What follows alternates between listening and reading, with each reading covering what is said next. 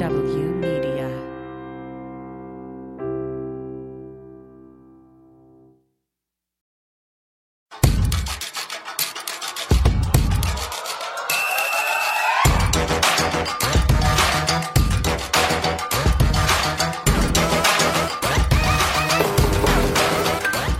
Welcome to Feminist Buzzkills Live, the podcast that has lasted seven times longer than the Liz Truss Show.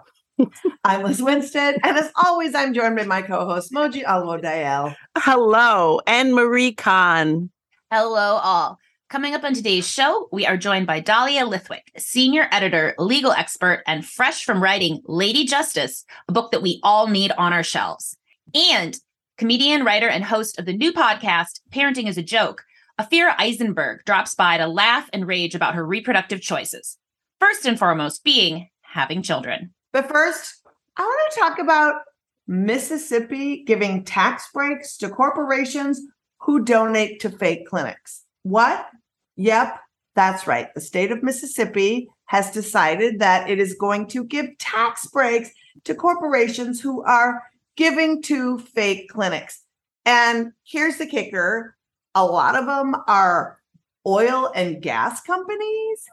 And the other kicker is oh, I don't know. They have to be approved by the right wing illiterati of Mississippi to qualify as an organization that's valuable enough to give money to. It's a shit show. Moji. It's such a shit show. Also, the architect of the bill, uh, somebody named Drink Taylor, sorry, Jameson Taylor. Whiskey Taylor Foxtrot. Whiskey, yeah. Yeah. he said specifically that it works because even businesses that aren't explicitly anti-choice, right? Even businesses that are just like, we have no skin in this game, or we are even pro-choice, end up supporting this because you know what corporations like more than uh, taking over the world? Um, tax breaks. tax they break. love tax breaks. And Mississippi has set aside almost $3.5 million in tax credits already just for this year that's almost over. But talk about Moji. Who gets the money? Who gets the money? Anti abortion centers get the money. Places that don't provide any kind of health care get the money. Places that lie to pregnant people all the time. Um, also, places that kind of seem a little irrelevant now. Like, where in Mississippi can you get an abortion anyway? Well, that's, Nowhere. that's another, like, this would be horrible anywhere, but we're talking about Mississippi, the place that Brett Favre is taking funds away from WIC, like state funds for people. Like, WIC, this, the, the, it's amazing and astounding the way these funds are being grabbed away from where they could actually end up. Where they could do some help. means. Where Yeah. they could actually help people. And now they're going to big oil, literally, instead of going to where they could actually do help. And as you said, Lizz, Big Oil's been donating. They already know they have a list of people that they know are going to get rebates off of this. And the thing is, I just have to reiterate these are not clinics that provide prenatal care or any kind of care.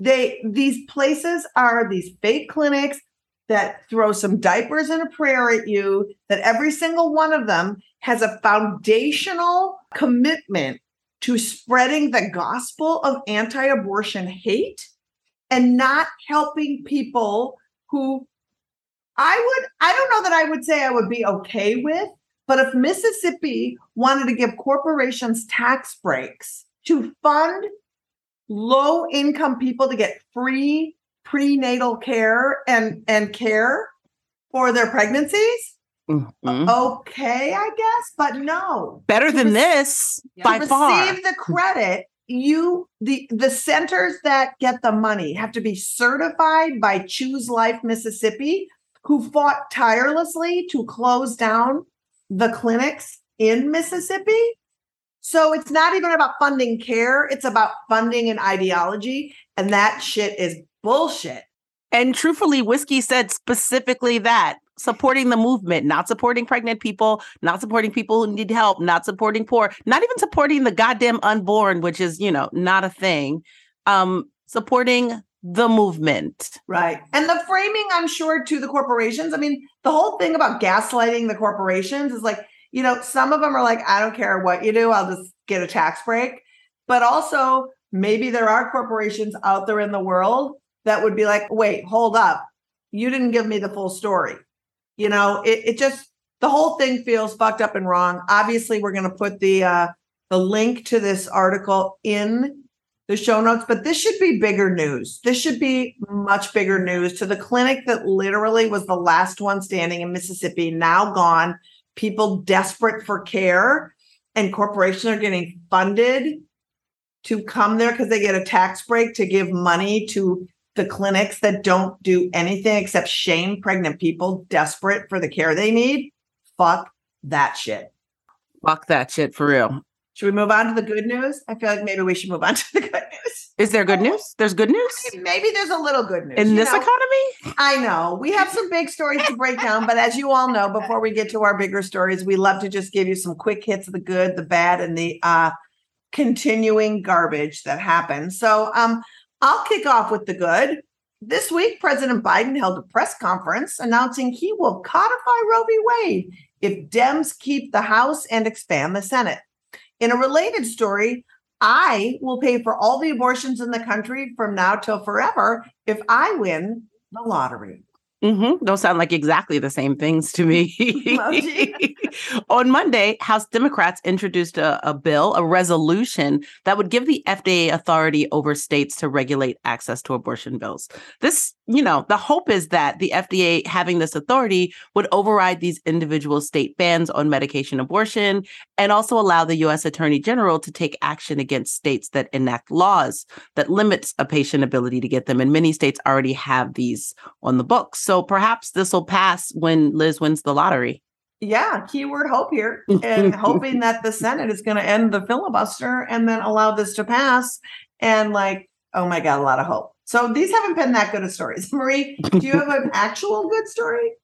I do. I, I have a story of someone in office currently.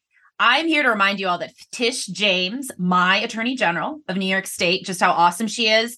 Not only did she make the choice to have to give a really candid disclosure of her own abortion story back in May at a rally, she's now encouraging voter education and turnout, specifically centering reproductive rights. And in many states, attorneys general, those folks are elected. So these roles can really greatly affect abortion access. And it varies from red to blue to purple states whether that position is elected. So Tish James wants you to do your voter research and say the word abortion. Okay, let's say it for Tish. Should we do it one, two, three? Here's for Tish. One, two, three. Abortion. Abortion. Abortion. I just want to say you could have a Tish James or you could have a Daniel Cameron. What do you want, people? What do you want? What do you Yup. want? Yep. Plus, in the Southwest, we have a bright spot in Arizona. Once Roe fell, there's been a back and forth in whether a law from 1864 banning basically all abortion is now active, or if the 15 week ban that was passed earlier this year is the one people should be living under. We'll leave you alone to puzzle that problem out. We find both versions trash and repugnant, but at least due to the Arizona Court of Appeals, legal care is still available up to 15 weeks. It's kind of like the opposite. It's the opposite of a Sophie's choice. Gee, which which one can I pick? Can you just take them both? Yes. I don't have love for either. I don't want. No, No, no, they're no. like, well, you need to stay pregnant and also maybe die because we Yeah. don't care about your health care.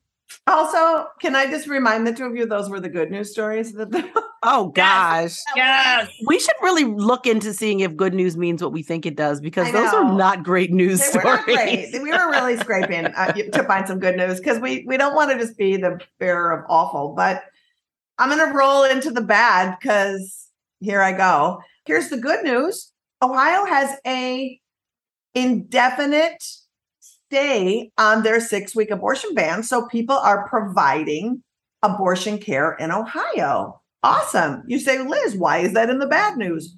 Oh, because Ohio Attorney General Dave Yost is appealing a judge's order blocking the six week abortion ban.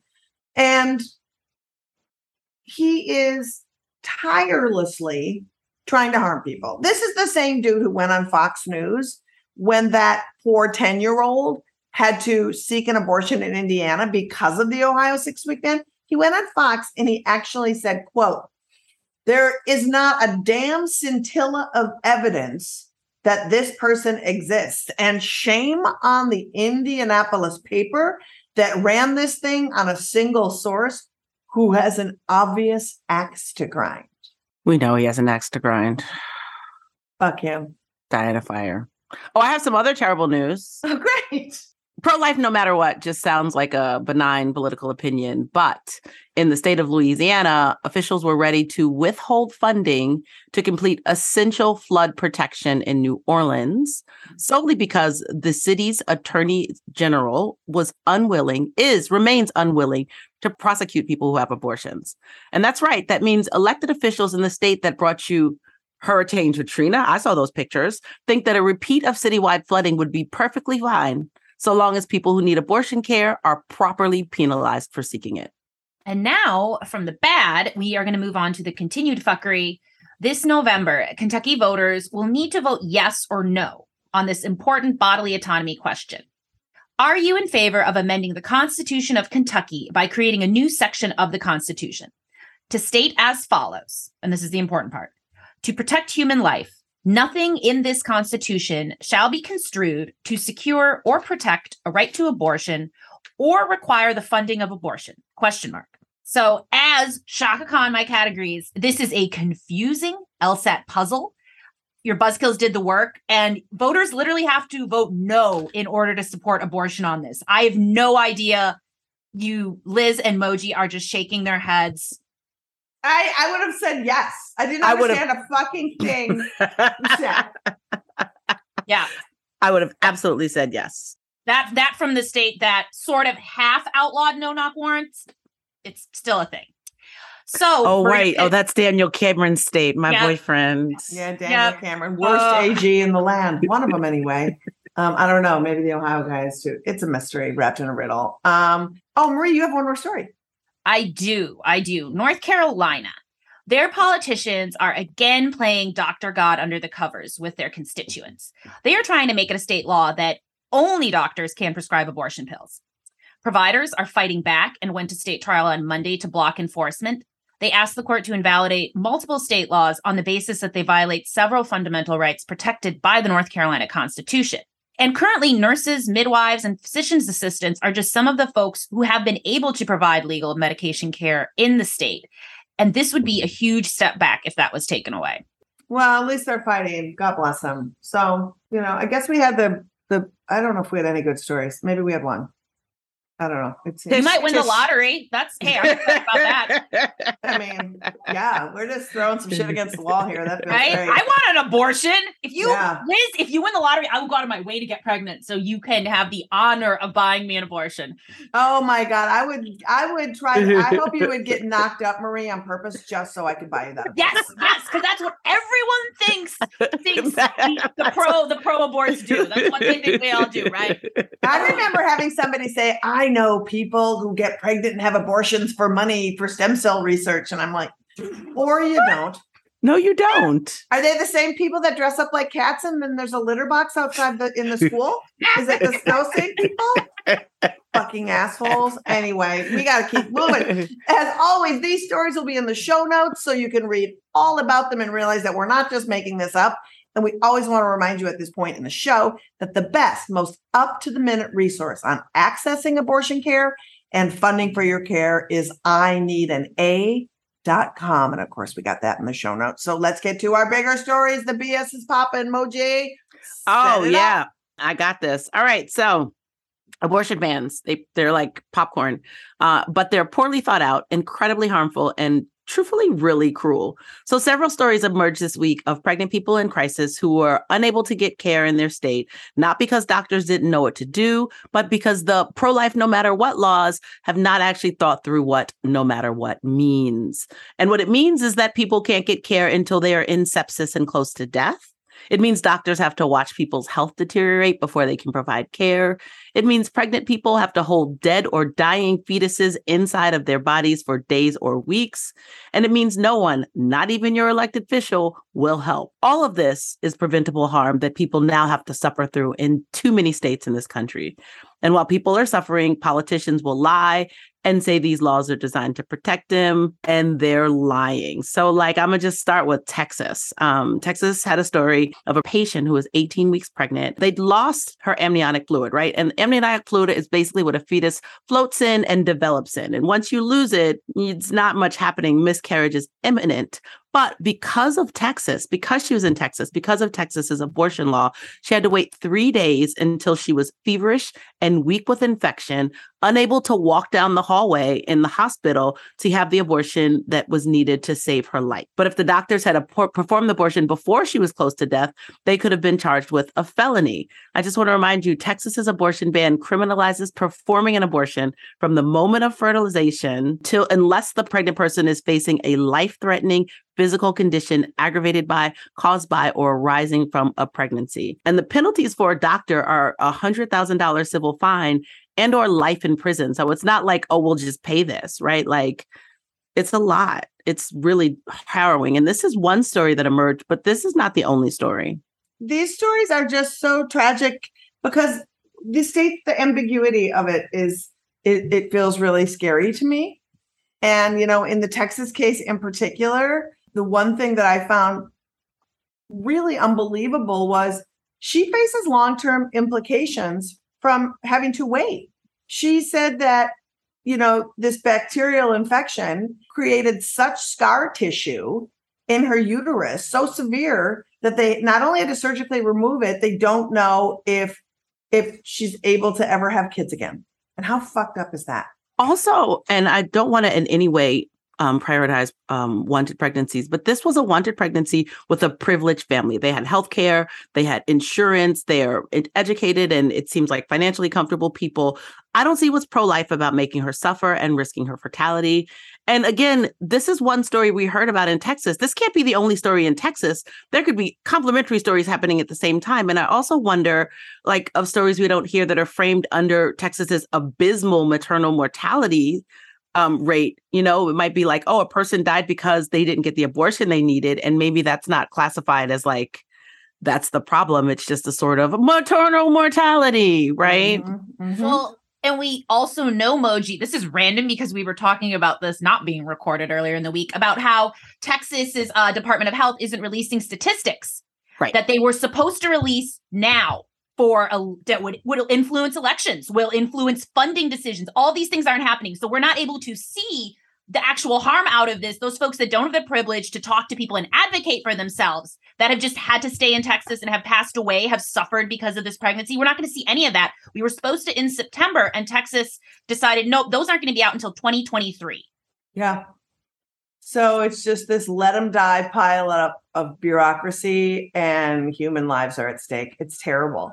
And the story out of Tennessee is, you know, it, it's it's just so interesting to me to hear how these stories play out and just how cruelty can have so many heads like a hydra, right? In Tennessee, a woman who was in her second trimester of pregnancy um, was diagnosed with a pregnancy that was incompatible with life. And because pregnancy or abortion is not allowed in Tennessee, and the woman's blood pressure started rising, because she couldn't terminate the pregnancy. Um, she had to be taken to a sick in a six hour ambulance ride to North Carolina to get her abortion. When she got to the hospital, hundreds of miles away, her blood pressure was at this point through the roof, and she was showing signs of kidney failure.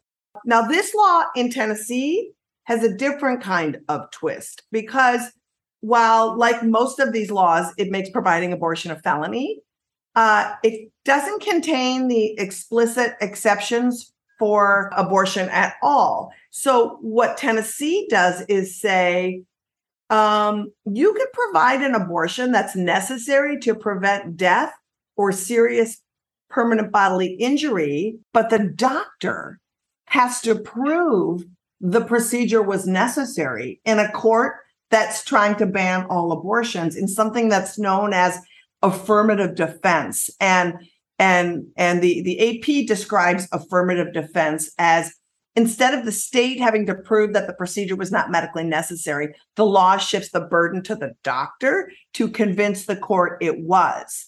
Uh, bans in north dakota and idaho both which are currently blocked also you use this affirmative defense language um, no exceptions only that the doctors can use defenses after the fact but guess what's not? No doctors providing any care. And yeah.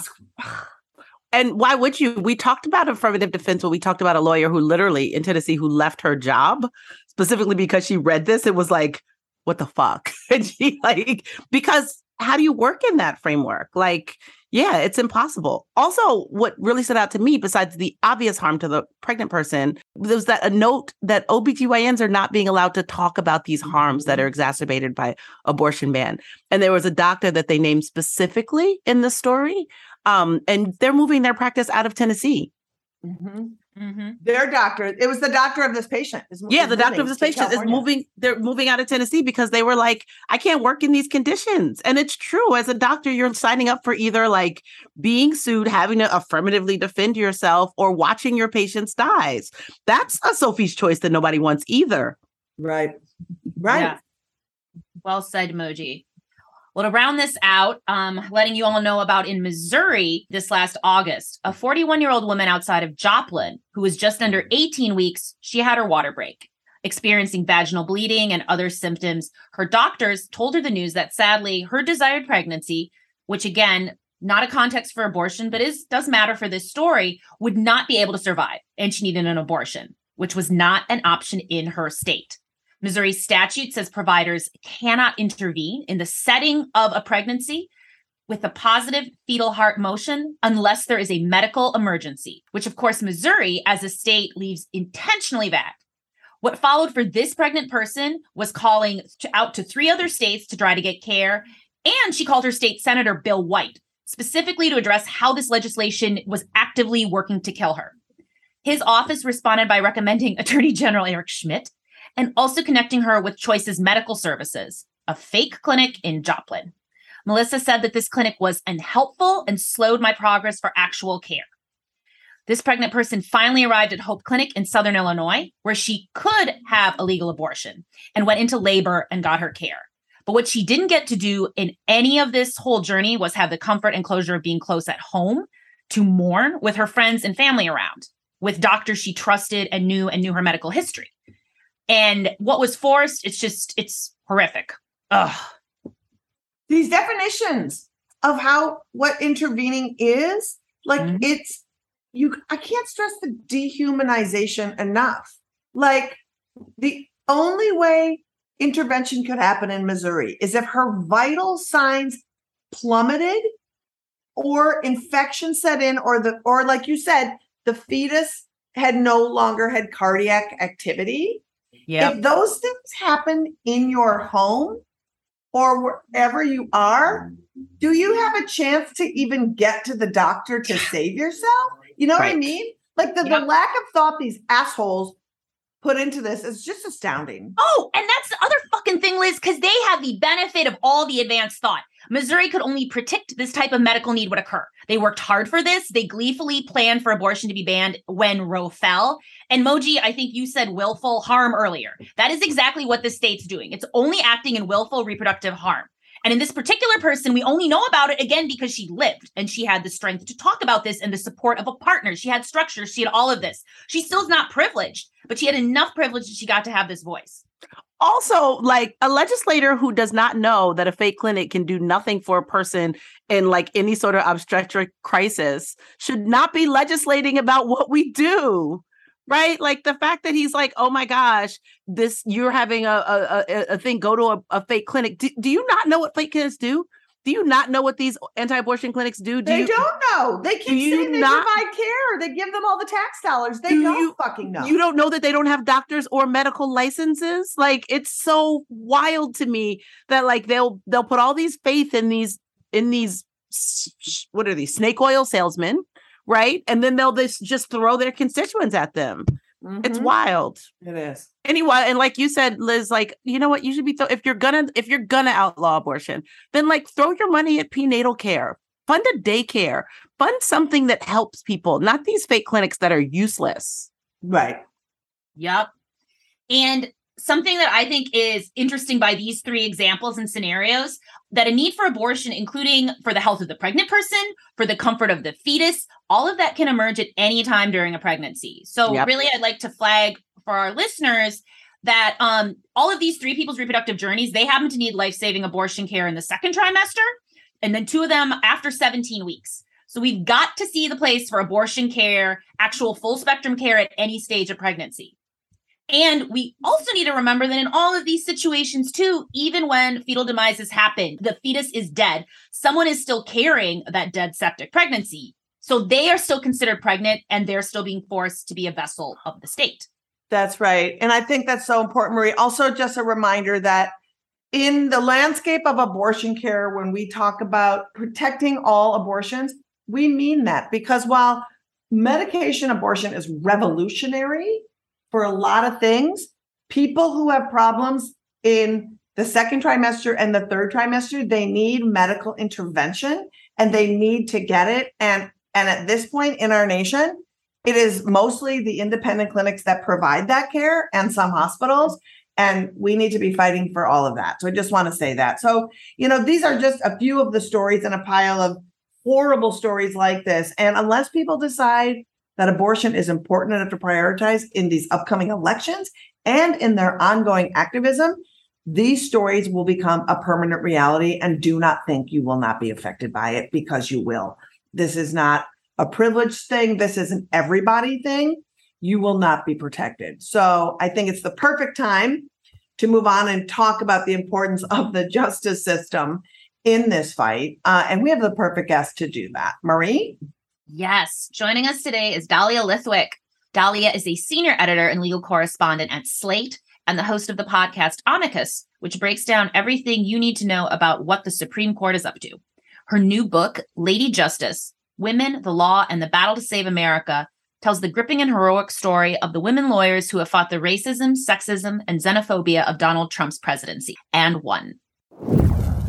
Hi, Dahlia. Hi, Dahlia. So Hi, good to see you. Thank you for having me. It's good to be back, even under dire, dire-ish circumstances. It's good to be with you. Yes, I'm I'm excited to talk to you about this new topic, your book. Lady Justice. It's all about the great female legal minds of the justice system who fought back and won against attacks.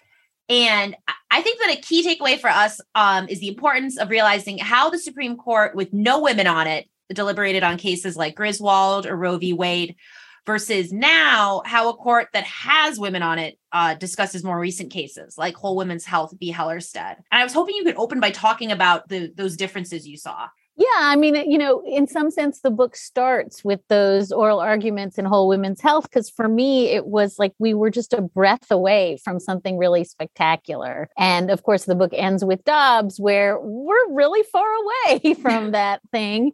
Um, and so it's not an entirely um, hopeful arc, but I really was struck uh, when I went and covered oral arguments in Whole Women's Health, and that was an earlier attempt by the state of Texas to essentially pass a bunch of onerous regulations that had no purpose other than to close clinics.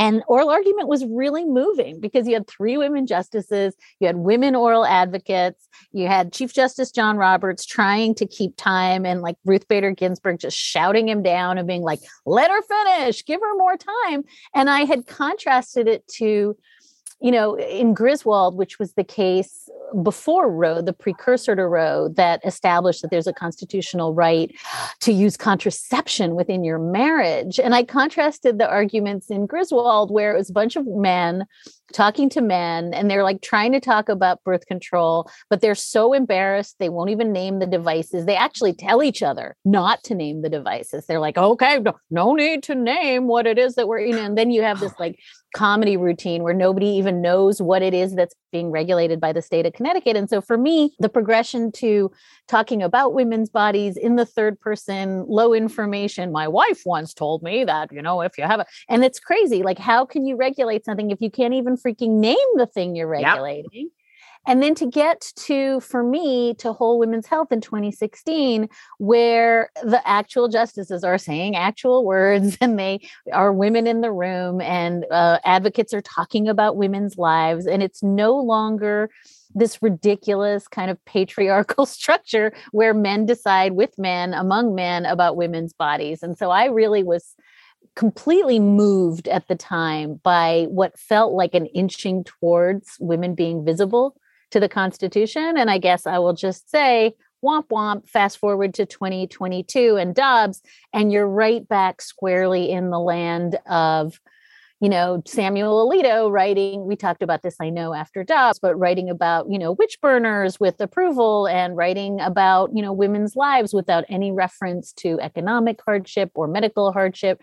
And we're right back to that time, you know, of the drafting of the 14th Amendment where women are all but immaterial. So we moved, I think we really surged forward in whole women's health. And I think we've slid back also with the right women on the court? You know it's like women right. who actually are not um, sitting and enjoying um, the proximity to white supremacy so it benefits them. You know you see that shift in women from rbg to amy coney barrett and you see the detriment of women who are here to serve at the pleasure of men and how terrible it is yeah, and Amy Coney Barrett becoming somehow a voice for there's no burden on women in forced pregnancy because they can just, you know, drop the baby off at the fire station. And, you know, as somebody who's both had children and adopted children, the fatuousness of the mm. claim mm. that there's no hardship on women and the idea that a woman would speak those words and that that would get sewn into the Alito opinion it's just, you know, I've been saying it's so painful to watch as this term begins that we're going to mm-hmm. have, you know, a Latina, a Black woman, and a Jewish woman on the dissent of absolutely everything. Yeah. Absolutely everything. And what yep. does that say both about women's progress, but also women that cannot claw their way out of this box that we've been in for, you know, centuries? And also women yeah it's just it's it's funny because i did not even think about the fact that we yeah we have all these women and then we have one woman who is so white and she is sitting there with the patriarchy happy um, one of the things I really loved about Lady Justice is also that it introduced us to incredible women like Pauli Murray, who like I think I know lots of things, but I had not known about her and whose ideas have been co-opted and uncredited. And can we talk a little bit about Pauli Murray and how her ideas have had a profound role in shaping some of the liberties we have today? Yes, and I'm so glad you asked that question because I'm totally obsessed with Pauli Murray. And I, I'm just going to say I got the book right after like reading about her in your book. I got her. yeah, no, I, I, I actually spent um, this weekend rereading uh, Pauli Murray's autobiography because I think Pauli Murray is. We all live in this slipstream of Pauli Murray's uh, work, and none mm-hmm. of us. And I went to law school, and nobody taught me about Pauli Murray. So it, Pauli Murray is kind of everywhere and nowhere in constitutional thought, and I feel the way you do, which is it's kind of such an arresting sin of who gets famous and who gets credit. Yep. That Pauli Murray isn't doesn't have an endowed chair in every university in the country. So the very short version, and I really urge people not just to read. You know, there's some amazing books. There's uh, an autobiography. There's also an incredible film that Julie Cohen and Betsy West uh, made last year called My Name is Pauli Murray. And I really want, if, if nothing else, uh, I want people to be as obsessed with Pauli as I am. I will start just by saying Pauli Murray might want to be called they today, uh, was very much mm-hmm. gender um, non-conforming before there was language for that or any structural support for that. But Pauli Murray is this amazing constitutional warrior who, uh, because Pauli Murray is a woman or presents as a woman, can't get into um, Harvard Law School because Pauli Murray is black, can't get into UNC. Pauli Murray gets every single door closed and yet somehow knocks out a paper at Howard Law School uh, where she graduates top in her class that becomes, without credit without being informed the central theory that becomes Brown v. Board of Education, which is Thurgood Marshall's argument in Brown. That's Pauli Murray. Finds out years later, by the way, oh, whoops, we took your law school paper, and that was the spine of the argument in Brown. Uh, same thing later, uh, RBG cites Pauli Murray, this time at least puts uh, Murray's name on the brief in one of the singularly most important cases to do with gender discrimination and using the 14th Amendment uh, to fight uh, gender discrimination. And Murray, part of the reason I'm obsessed is like what you just said and I just said, which is how does history ultimately just completely erase this person? Yeah. But also, I think Pauli Murray for me becomes an avatar of how women do change. And it's not necessarily Bob Mueller's going to save us and Adam Schiff is going to save us and we're all going to sit back and wait for the next guy to save us. I think women have been doing change standing on the shoulders of other women, particularly black and brown women, for centuries.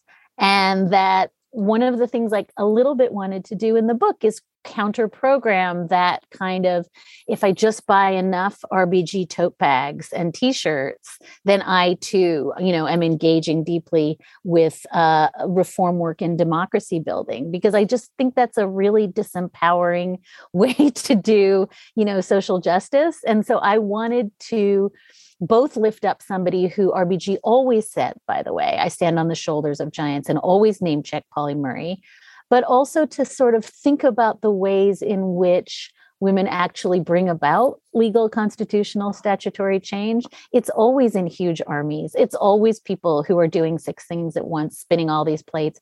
It's always people who don't get credit and don't claim credit because it doesn't matter.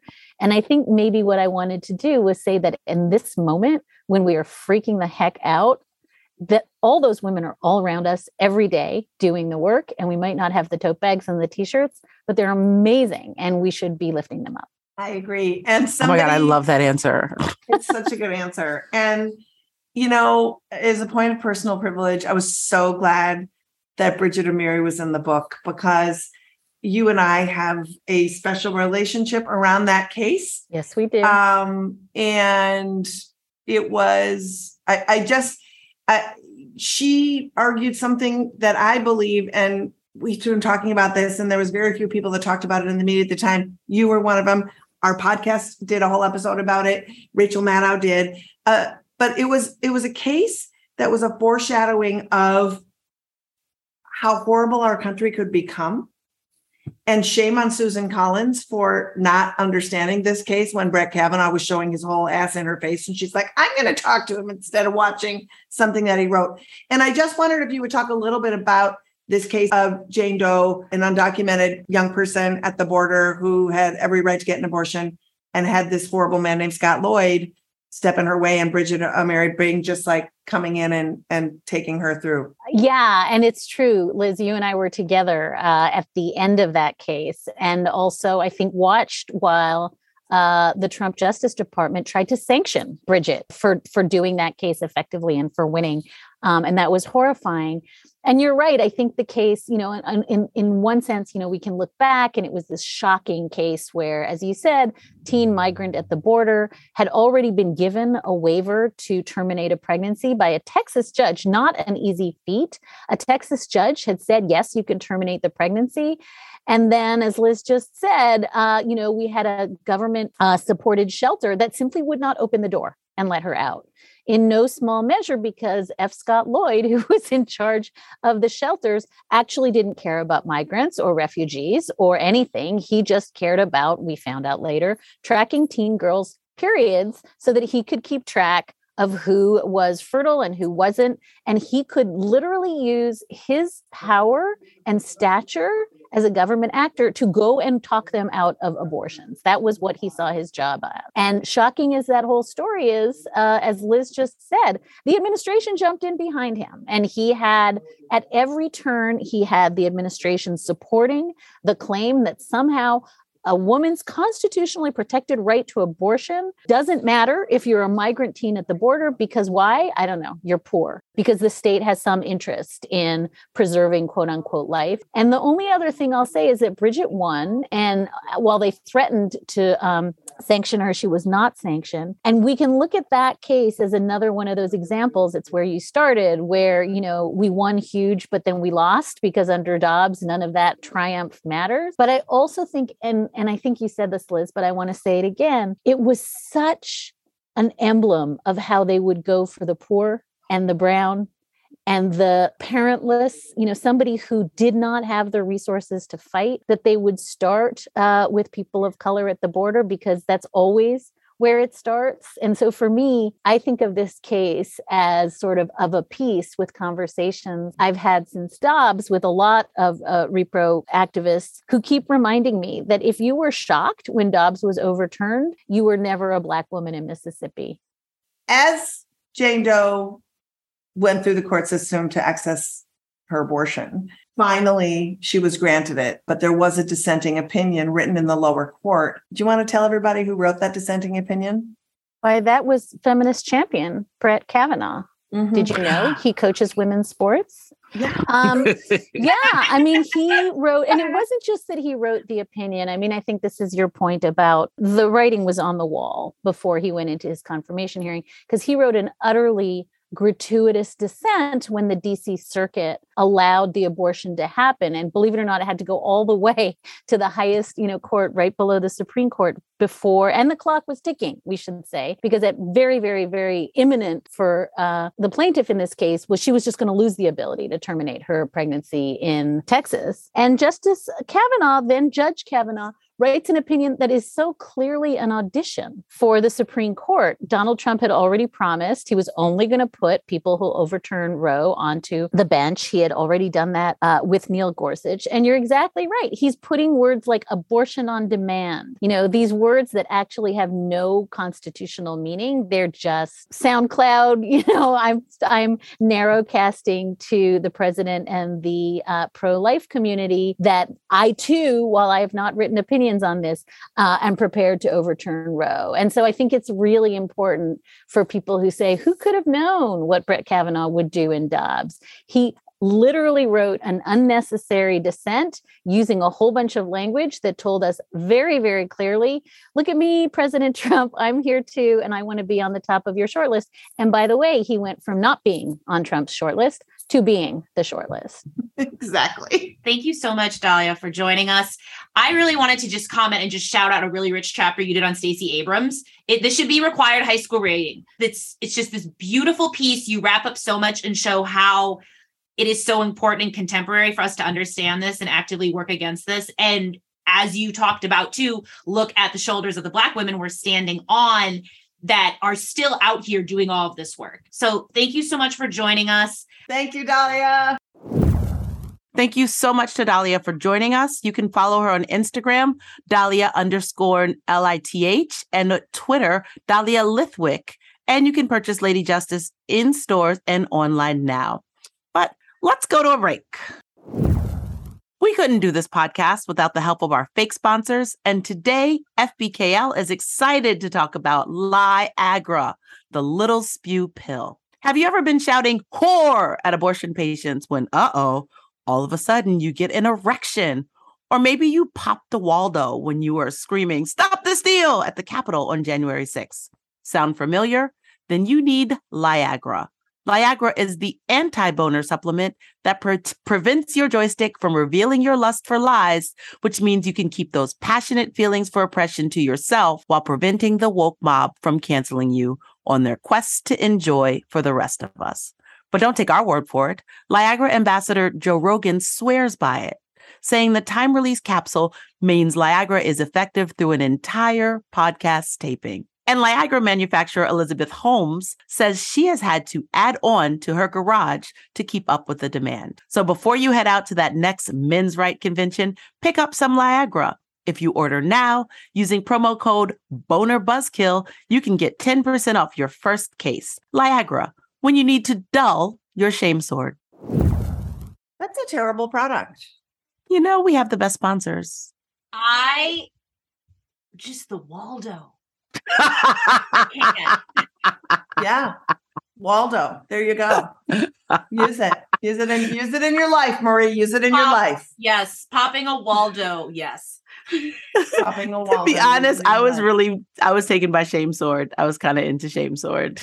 a lot happening with Liagra. You know, a lot happening. Um I think it's time. Let's bring on comedian, writer, and host Ophira Eisenberg. You may know her from the hilarious NPR's Ask Me Another, RIP. But the good news her new podcast on iHeart, Parenting is a Joke, is even better. Please welcome Ophira Eisenberg. Hi, Ophira.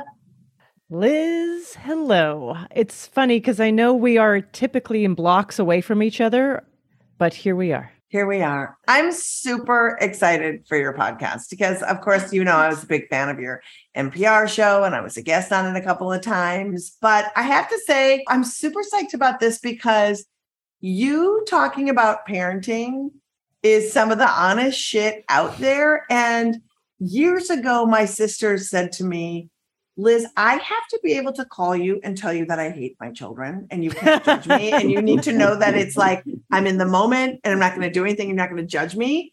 But I feel like you speak to people like in a way that is fucking needed right now. Thank Says you. the woman who only has abortions. Okay, that's I mean, again, it's true. Um, why are you talking people out of having babies? What's wrong? I'm kidding. So yeah. Well, you know, this this pregnancy ultimately was uh I couldn't think of anything that was more a choice. like most people of my age when they do it, you make so many choices to try to make Big choices. happen. Yeah. yeah. So what is it? What what when people listen? What are they? What are they going to be thinking when they listen? So, like what can yeah, people I mean, expect?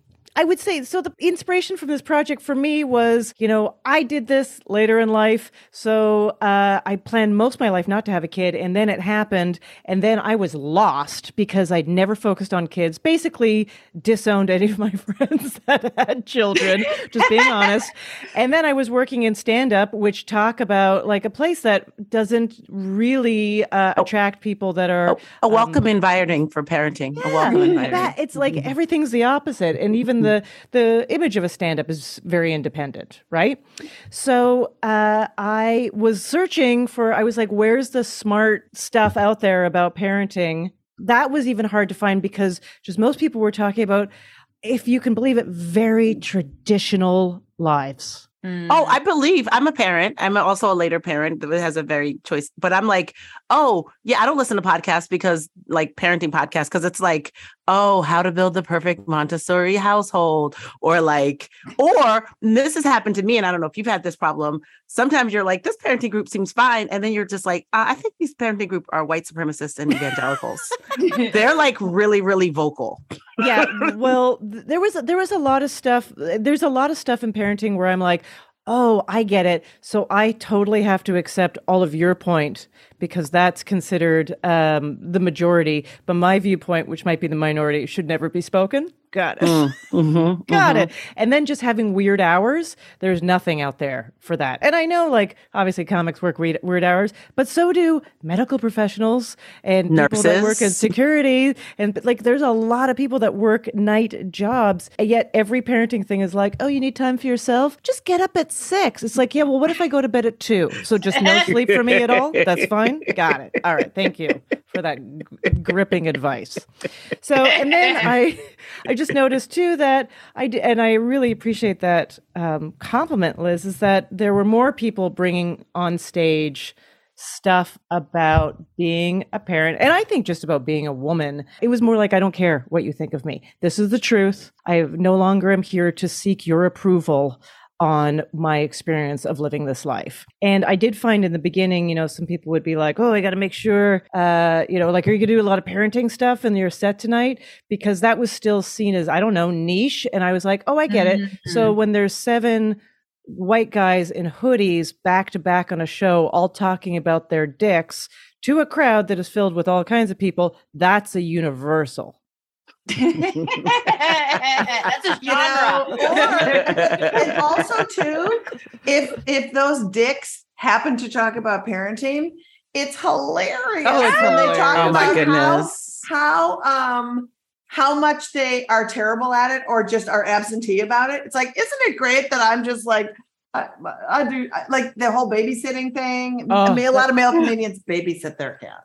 Yeah. Mhm. Yeah. So there was a lot that I was like, I find this interesting. I want to push up against. I want to talk about this. There's more and more stand ups. Uh, I also think there was like a thing. I don't know. Are we building an army? More and more stand ups I knew quite recently made the choice to have a kid and whatever or acquire a kid. So I was like, why is this happening now? Because we're all different ages and we're all different places in our lives. So what is that? Is it that there is there more space in this profession for that?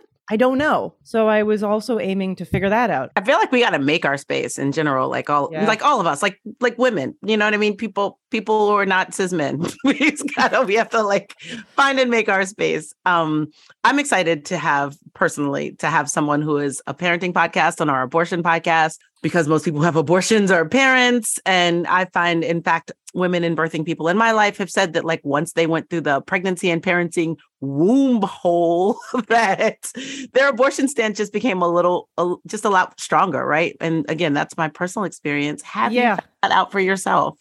Yeah, and I, you know, I don't know the statistics on this, and I'm sure you guys have probably covered it, but uh, um, We don't well, do statistics here. Sorry. a- Anecdotally, I would say many uh, people I have talked to recently, they had one kid, they did not want to have another kid, Mhm. but they did get pregnant, and they had an abortion. The, the amount of people that is the primary story Yes, of my friends and 65%, abortion. 65 the stat is 65% there you go. of people who've had abortions are already parenting. yeah. Yes, because you know what you're talking about.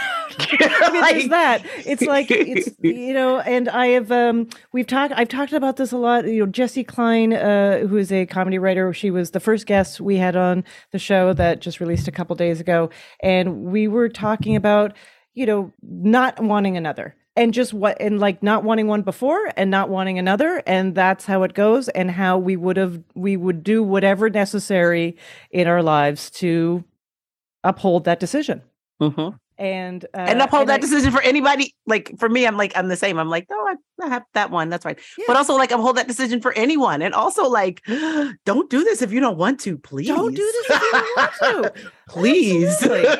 so yeah and i just like even saying that and i could tell when we were saying that to each other that we totally agreed but i'd have this feeling of like i'm going to throw this out in this podcast and i bet it's going to make people uncomfortable to hear that and it drives me in i mean it's a lot it's just a lot all the time to go like oh all of a sudden this is a touching point oh all of a sudden this is a touching point so all the more reason Having said that, and I love that you are just like, all the fucks are gone. I don't care. What is something that you want to tell people that nobody told you? Like the fucking thing that's like, I don't care if this, you need to know this about parenting. you know the the one thing that uh, I I feel very suspicious of the monetization of the medical field. And I think uh, in America, that is a big thing with insurance. As a Canadian, I'm, I, I just walked into this country being like, what do you mean? Like, I remember going to see a doctor and they asked me first how I was going to pay. And I was like, how rude of you. The doctor hasn't even seen me yet. How rude of you to ask for, I thought it was actually rude. Now I'm used to it. Uh, what but- privilege? can you believe I just took it as impolite? Is there anything more Canadian than that? That's hysterical. but I chose to not do a midwife. Like I chose to have a uh, hospital supported pregnancy and birth, given the choice. And I found that I really, you have to seek the doctors that um, you communicate well with because I was a high risk patient due to my age and uh, everything else. Um, I think the medical system is very mean to women. I think childbirth is still kind of talked about as like a witchcraft like it's witchcraft for some reason and half of it they're like oh you'll see later and you're like why? Why will i see later? This is happening all the time. How about we just talk about it now? And i've met this geneticist because i had to do genetic testing because you know first i was over 40 and then jewish. They they take the biggest binder out of the bookshelf ever on that one. Started leafing through it. And uh, i just remember this geneticist who was super smart saying to me here's something that that you're not going to hear about how they talk about women and pregnancy. They're going to throw statistics at you about all these things that are that you are going to be in high risk categories for and things can go wrong. She goes but you are creating my data the good data is coming from you because the data we're using in the past we knew nothing about these women. We didn't know if they were what kind of medical shape they were in. We didn't know anything about their history. We didn't know where they lived if they smoked blah, blah. she goes we don't know anything. And this is the statistics that we're putting other women through and they are mentally tortured by. So you'll do what you have to do but realize that you're actually helping me because you're creating my science Wow. I just want to jump in and say this is my week of understanding that medicine knows nothing about women. Period. nothing nothing Not a damn thing. Moji's Yeah. on a tear because there I'm was an on a tear. article where doctors didn't know how the clitoris works and they were chopping people. It's like a mess. They don't know nothing about the clitoris. They know nothing about the clitoris. Can you imagine? They know nothing about Uh, birthing people. Can you imagine? oh yeah I can't. Like half like half the population doesn't do it half the time. Yeah, I you know I was talking. Someone was telling me a young woman was telling me how in in um, summer camp the counselors took her and a bunch of friends aside and showed them how to really properly give a bl- good blowjob. I was like, were they taking the guys aside and showing them how to like go down on a woman properly? Because as far as I can tell, that is the class that is required. Yes. Yup. What? Or even just some finger action. Simple thing. Can I just ask for anything simple? Or how about you start with this? Ask a question. Anyway, We're going down the womb hole. anyways, We're that's just the going whole down thing. the window. but I did find that interesting. Just like the thing about like, wow, that is still happening. I mean, that is obviously very specific, but still, yes, no doctors not knowing anything about the clitoris seems to me. It was in the New York Times this week, and I'm still thinking about it. I'm still talking about it. that was like That Monday. Speaking of the news, one of the reasons why we love to talk to comics is because while this everything is off our world, you all give us a reason to hang on. How do you go about curating your news? How do you go about choosing what to talk about, what to walk away from? I do a lot of uh, uh, like a little bit of this, a lot of escapism. I only read my news. I try. I, I try to stay away. I don't like watching news on TV. Ah, honestly, yes. I can't handle it. I don't like it. I don't like how it's being given to me. So I prefer to read it. And my television is for all my escape stuff. Fun box versus where I get my news. And then I try also I used to, if maybe everybody else does this too, do a look a lot on Twitter and I'm like, no more social media for my news. That because you know, it's just so easy to not look at the lens that it's coming from or Yep. through and uh, go like, oh my goodness. And even at times I try to sometimes just go, people have to make news because what what kind of headlines sell news and just always think about that. I actually was at a women in science event last night, like where they were giving away grants Oh, to nice. all women scientists. Yeah, wise. It's a that's a whole. It's a whole Yeah, it's called thing. Wings World Quest, and it was this big gala where they have all these scientists working in a variety of different fields. And I was talking to this woman who uh, basically studies dust, as she was telling me to inform. And I was like, "Well, that sounds depressing, right? The dust is even getting worse. Is the dust even getting worse?" Is it? I want to know. Is the dust well, getting worse? she said, "She goes, oh, I'm not one of those doom and gloom scientists. That's like a school of thought." And I was like, "That's a school of thought. That I isn't feel just like that's science. fact." yeah, and she was like, "Oh no, no, that's a school. That's of a thought. choice. You're saying that's a Yeah. choice. That's a choice. Oh my God. Well, I want to know, since you brought it up, what is in your fun box? Oh, I am most. Yeah, my my fun box on every level is pretty pedestrian. I like it. I like it pretty uh pretty straight ahead there. Yeah, I mean, me too. Let me tell you. I'm like, I'm watching every show that I watch to escape. I can have only have conversations about it with like eighth grade girls. I'm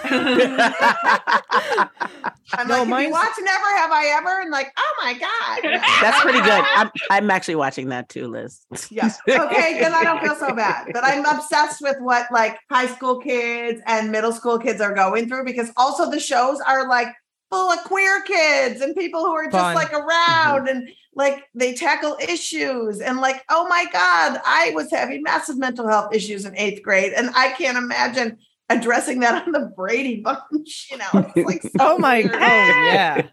Yeah, yeah. Where it was just like more pie. Yeah. it's true.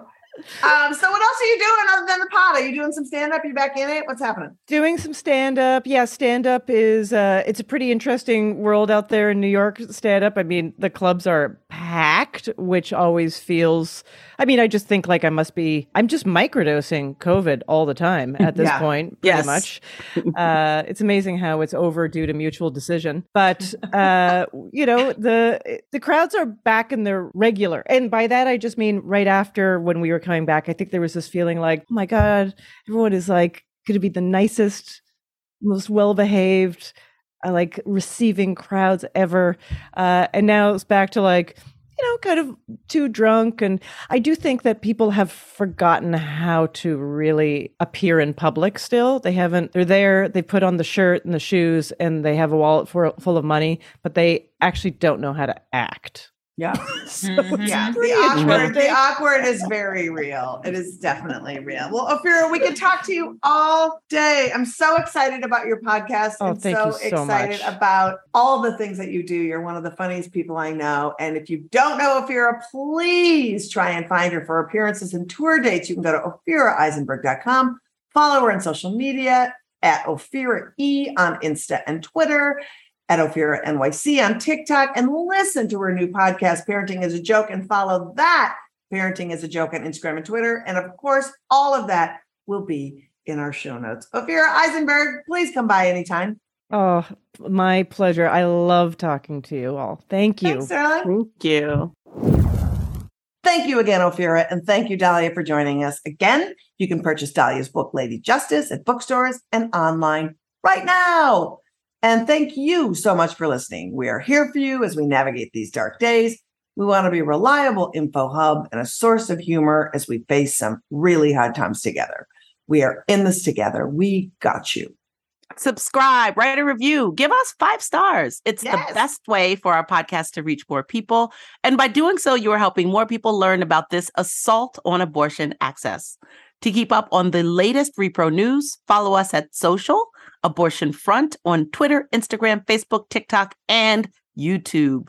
FBK Live is edited by Remy DeTournay and is produced by Abortion Access Front. Looking for where you might fit in some abortion activism? Look no further than our five part training series, Operation Save Abortion, available in video and podcast form. Gather friends, watch or listen together, and follow the activity guide for a full experience. Details on the series are at operationsaveabortion.com. Looking for some action? Like to be a part of the solution action?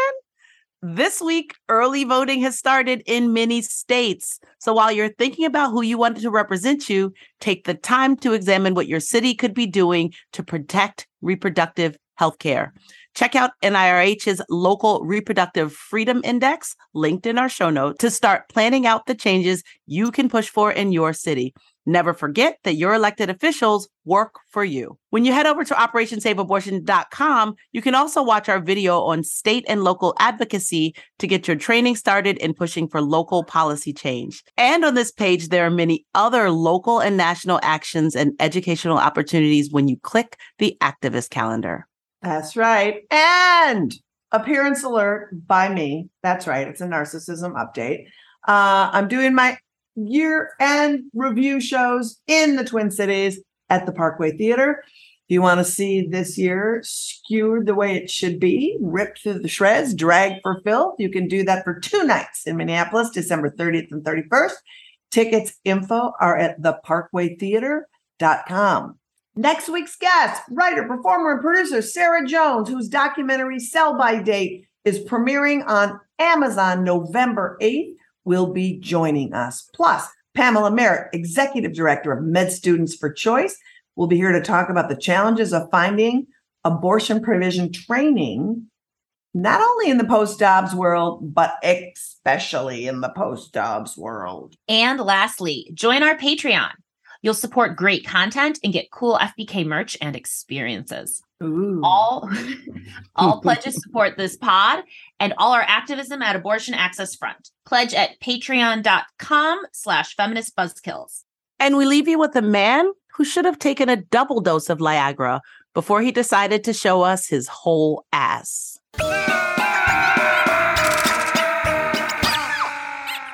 Of the matter are, women are dumber than men. Women should be subservient to men. Women have no place in male activities. Women have no place of partaking in the workforce. Women have no place of partaking in politics. Women have no place outside of the home. The home is a virtuous place for women. Women should be happy when they are in the home. Women should be grateful when a man puts a roof over her head and supplies the family with food and resources and energy and structure.